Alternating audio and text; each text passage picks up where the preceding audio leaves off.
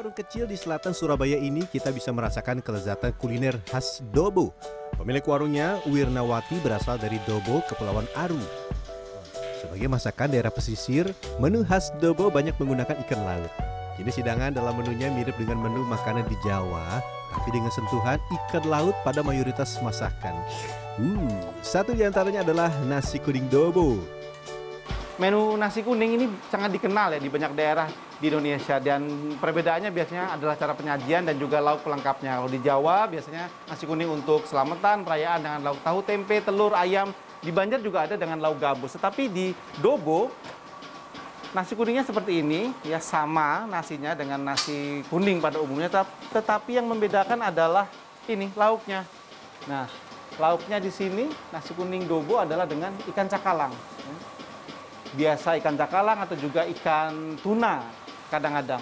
Jadi dimasak seperti sarden begitu dengan bumbu merah ya. Bumbu merah adalah bumbu yang banyak ditemukan pada setiap masakan dobo. Baunya, uh, memang sangat ingin segera makan ya.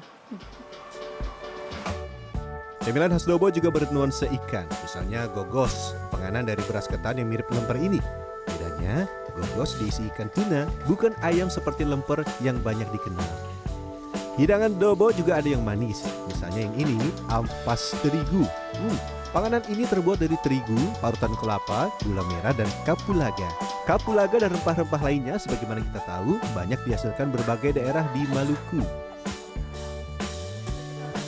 Saya patokannya sih dari orang Dobo sendiri karena banyak yang dikirim ke sini untuk kuliah. Jadi kos-kosannya juga di dekat sini. Nah, itu yang bikin saya berani buka. Bu, bedanya masakan Dobo dengan Maluku secara keseluruhan apa bedanya? Eh, sebenarnya sih nggak ada perbedaan, cuman bedanya itu di ikan aja. Kalau di Maluku sendiri itu ikannya biasanya itu potongan besar-besar. Kalau di Dobo itu ya disuwir-suwir gitu itu ikannya ya dilepas tulang-tulangnya itu aja. Nah, di sini sudah ada tiga makanan khas Dobo. Kita akan coba nasi kuningnya terlebih dahulu. Sebagai orang Jawa, saya itu tidak pernah ya memakan nasi kuning dengan lauk ikan. Tapi kita akan coba seberapa nikmat ini.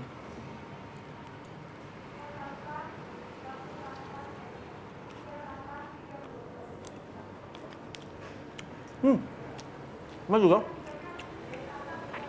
ada rasa gurihnya, pedasnya terutama berasal dari bumbu merah yang ada di ikan ini. Jadi bumbu merah ini adalah uh, campuran dari pasta toma, kemudian kapulaga, jahe dan beberapa rempah lainnya khas Maluku. Nikmat, sangat nikmat. Sekarang kita coba gogos. Aduh. Gogos ini juga dikenal di Makassar ya dengan nama yang sama.